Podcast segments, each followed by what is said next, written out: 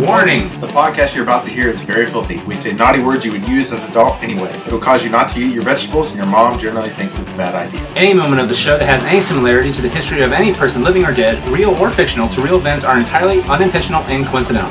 Unless we're specifically noted otherwise in the cast and crew credits, all celebrity voices are impersonated and no celebrity has endorsed any aspect of the show.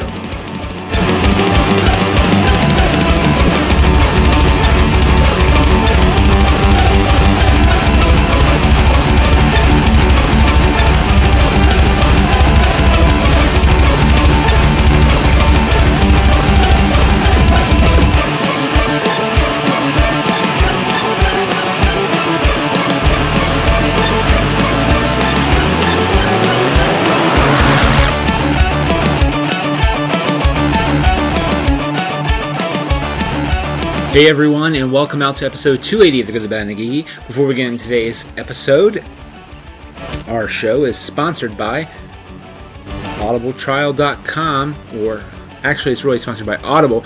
If you go to audibletrial.com forward slash good, bad, geeky, you get a, excuse me, 14 day free trial with an audiobook of your choice which is awesome. You can get one of some of my favorites, Bossypants. Uh, Timeline by Michael Crichton is another favorite of mine. Um, but over 180,000 titles to choose from. Get a free audiobook in that 14 day free trial. It's really worth it. Give it a shot. Just go to audibletrial.com forward slash good bad geeky. All right, we also have our sponsor shows as Ultimate Teenage Mutant Ninja Turtles, a fan based webcomic featuring the adventures of Leonardo, Donatello, Michelangelo, and Raphael. Check it out at utmt.com. And finally, last but not least, it's all been on radiohour.com. Check out all the news and information on how you can possibly be a part of the show. Go to the, the show, which is a last live show in February, was the 13th. In March, they moved to Mad Labs Theater in Columbus.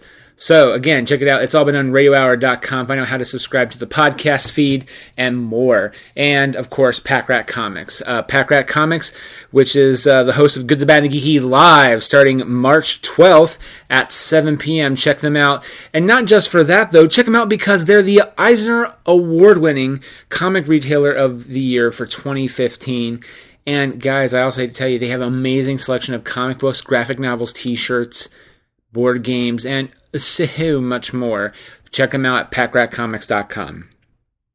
Okay, so episode 280 of The Good, the Bad, and the Geeky features a movie I've been wanting to see for a long time now, and I finally just got around to seeing it, and that is the movie Pawn Sacrifice. Now, the movie stars uh, Tobey Maguire as Bobby Fischer, the chess genius slash giant slash maniac. And Liev Schreiber, Liev Schreiber plays Boris Spassky, his opponent. And overall, my first thoughts on the movie are it was good. Solid performances all around from uh, Schreiber, from Maguire. There's also, and I didn't know he was in the movie. I don't remember him being part of the trailer necessarily. Was Peter Sarsgaard. Um, that really actually sort of surprised me uh, that he was in the movie. I had I really had no idea that he was in the movie, and it took me for a loop. The other thing that surprised me, and I can't remember his name right now, so when I get it, I'll, I'll pop it up. But he was uh, uh, Rothstein in Boardwalk Empire, but he was in the movie too, and it really sort of uh, took me for a loop that that he was in there. Uh, it, it, I mean, it really. I think it's. Um,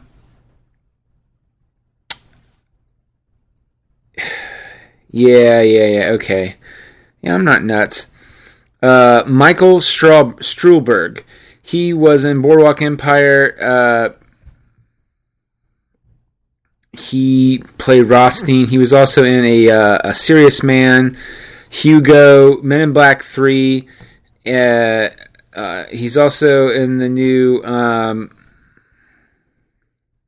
Steve Jobs movie, Trumbo, which is a movie I really want to look. I really would like to see, but um, but it pretty much tells the story of the big confrontation, the big game, and how he wins the game um, as he slowly starts to deteriorate mentally. Um, I, I really, you know, the movie's good. The movie's good. I really feel like it could have been a a best picture nominee film. Because here's the thing, I really loved Liev Schreiber's performance. I love Tobey Maguire's performance too. Uh, you know, they don't really make bad movies. They really don't. Or let me rephrase it. Their performance in the movies, I, I can't judge them for. I mean, unless it's really fucking bad. I, I will say that I, I realize now that Tobey Maguire has a very particular way that he walks. Um, I don't know if it's what he calls his strut. Um, and and that's the it, it, took me on the movie for a second because it's like a realization just dawned on me. He has a weird way that he sort of strut walks, like you know. Mm, there's a part where he's walking in, in Iceland um, down the road or something like that, and a car's coming, but he's like, it's like a weird walk. Um, and it makes me also realize too that he is truly the perfect Peter Parker.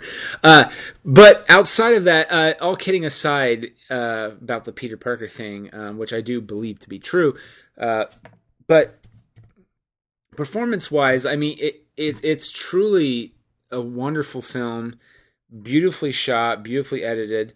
But at the end of the day, I feel like it could have been so much more. Like pawn sacrifice. Like what like in a way I think the film was trying to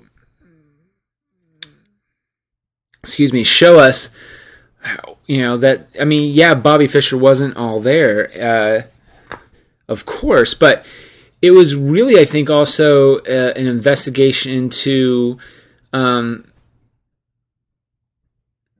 like I think I read, uh, read. I think I heard an interview with Tobey Maguire on Nerdist about when to plug the movie, where he even talked about how, like, you know, they're they're not trying to definitively say what went wrong.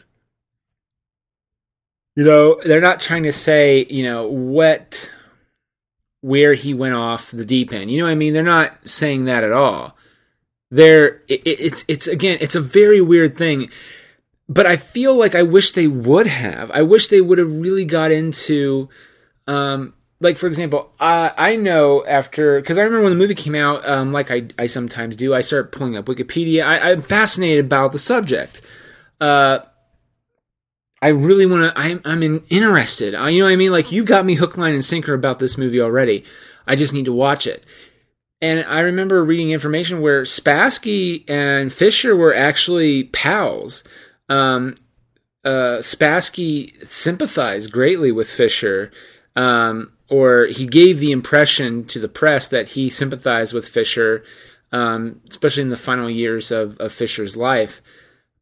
And, you know, he, like that's it's impressive in some ways that but they never get into that necessarily like there's these beautiful moments where Spassky starts to sort of you realize that and again, I guess what this is what the thing I wish they would have, you know, hit home with, right? And that is the pawn sacrifice is sanity to compete. At least that's what I was thinking. That's what I'm taking away from it. And that's what I think they're trying to say. In that anyone who's that good at chess, that is sincerely that good, at the level they're at, they have to sacrifice something, and it's a pawn sacri- The pawn sacrifice is the sacrifice that's for the greater good, um, to further the cause. And in that case, um, Spassky, I would say, is nowhere near, at least the way the movie presented him, is nowhere near as bad as Fischer. Fischer truly is off the deep end. Um, but you know, I would have loved to got into that. I would have loved to seen that. Um, I wouldn't have mind the fact that they made a definite case. Like, you know, to me, Bobby Fischer got into chess because his mind wouldn't turn off at night. And his mom, you know, definitely leaned towards communist leanings, and at least as the movie projected. I, I remember that being somewhat true, but um, he did have a problem shutting his mind off. He would overthink everything, and he would be, and thus it led to his paranoia. Um, so he's always had that, but chess was the distraction, right? Well, once you win at chess, what do you do now? What stops the distraction? What, um, it's one of those very strange things, right? Where, like, at what point does, like, is what's the greater good? You know what I mean? And and they never got into that. I would love to see more about that. I would love to see more about the relationship between Spassky and and, and during the end credits they do the thing where they show real live footage of the real Bobby Fischer and you know Maguire actually has some of his speaking man or he just actually sounds like Bobby Fischer surprisingly. Um, it's a little bizarre. Um, but they do the thing where they show real footage of Bobby Fischer from I think the 1980s or 90s or whatever going forward until his death and um, it's it's bizarre. It's truly bizarre. Um, but yeah, I, I really, I really enjoyed the hell out of the film. I don't I don't know if it's buy worthy. I know it's rent worthy. If you get a chance to go to Amazon or iTunes and and rent it for five six bucks, I think it's definitely worth that. But um, I, I think the movie could have been truly Oscar contending if it really focused on those issues. Uh, you know, they like I do remember Fischer was very, uh, at least in interviews and also in other articles, was very sexual. He knew he was a rock star. He acted like a rock star. They don't really get into that part either. Um, now, granted, it might have been true that that was after the fact, not during the fact necessarily. Like he acted like a spoiled rich kid, snobby rock star during it, but the, but that was partly because of his insanity. Um, most of it was him feeling like it wasn't fair that the Russians were getting this or Russians were getting that, and um, and so some of that, um, I mean, that's what the movie was sort of saying is that any crazy demands he had wasn't because he was a rock star; he was acting out. I, I mean, I would say there was maybe ten percent of that is coming from that place, but the rest of it was he couldn't concentrate. He couldn't. Um, like there was one part that was really fascinating of where he demanded they move the chess game into a, a room where they have ping pong, um, and because it's super quiet, they would set up one camera, which it doesn't have a lot of noise. There's no crowd there. Like in the first uh, first game, there people are coughing, and he makes this really stupid move and loses the game for him. And Spassky realizes too, and again, this is what I really like. Spassky, they don't portray him as a villain. Um, I think that a lot of times when you do movies like this, it's really easy to categorize someone like Spassky, or even if you did it from the Russian perspective, you could categorize Bobby Fischer as a bad guy. And, you know, you you can't do that because um, I, I, mean, at least with chess, like if if this was about war or something, I, I would understand this. But the problem is, is that I I could be wrong about that because the movie is about a war. It's about the Cold War. Um, excuse me. Bobby Fischer was fighting the Cold War, and he didn't really know it. At least that's how the movie portrays is that he was bamboozled by the U.S. government to sort of take on Spassky, and he just didn't really know it. And again, completely fascinating. And I would have loved to get into that too. Like, show that. Like, that to me, like, even if it was a way longer movie, I would have rather have witnessed that. You know what I mean? And that's why I'm saying I feel like the movie is sometimes a hit and sometimes a miss. I'd rather have seen a three and a half hour movie about the the truly the maddening loss of Tobey Maguire's uh, Bobby Fischer. Um, in terms of his mental sanity um, against I think the hour and a half, two hour that we saw. Again, it's like one of those so close yet so far, and I really do hope, I really do hope that you get a chance to see this movie and share your thoughts with me. You can email me at goodbadgeeky at gmail.com or tweet me at goodbadgeeky because uh, again, I, I, really am fascinated uh, by this movie. I, am fascinated by all types of movies uh, that are sort of biopics a little bit, and um, and I feel this one is sort of like a missed opportunity. I do think that the movie as itself, though, is quality. Um, it would hold up for probably a repeat viewing in probably a few years, unless you know I dug it enough that I'd watch it with friends if they said, "Hey, you want to watch Pawn, Pawn Sacrifice?" But I, I don't think I would go out of my way to go, "Hey, I want to watch Pawn Sacrifice right now." It's one of those movies you watch every few years or so. I do think it's worth watching. Uh, Maguire is brilliant. Liev Schreiber again knocks it out of the park, um, and. Uh, the other gentleman who's I can't he, for, I said his name earlier and I just can't remember it for life of me, but he did a great job too. Peter Sarsgaard does really good again in a role that I didn't even know he was in.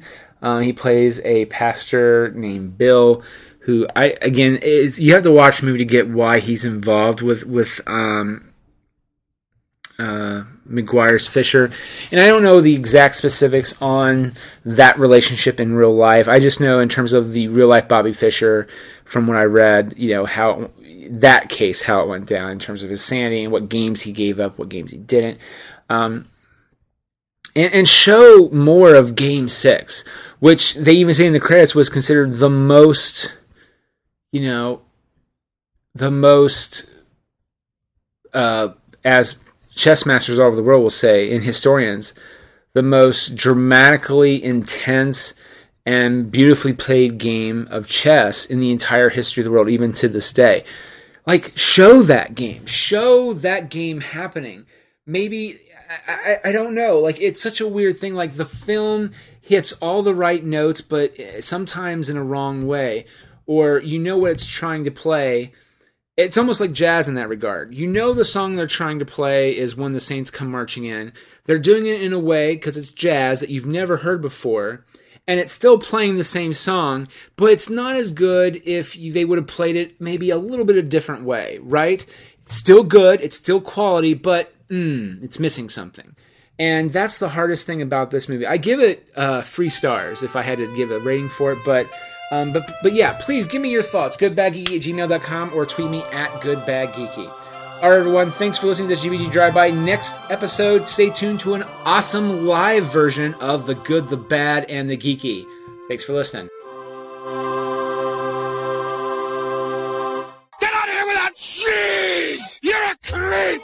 Go away! We're having a good time until you start up, cheapers!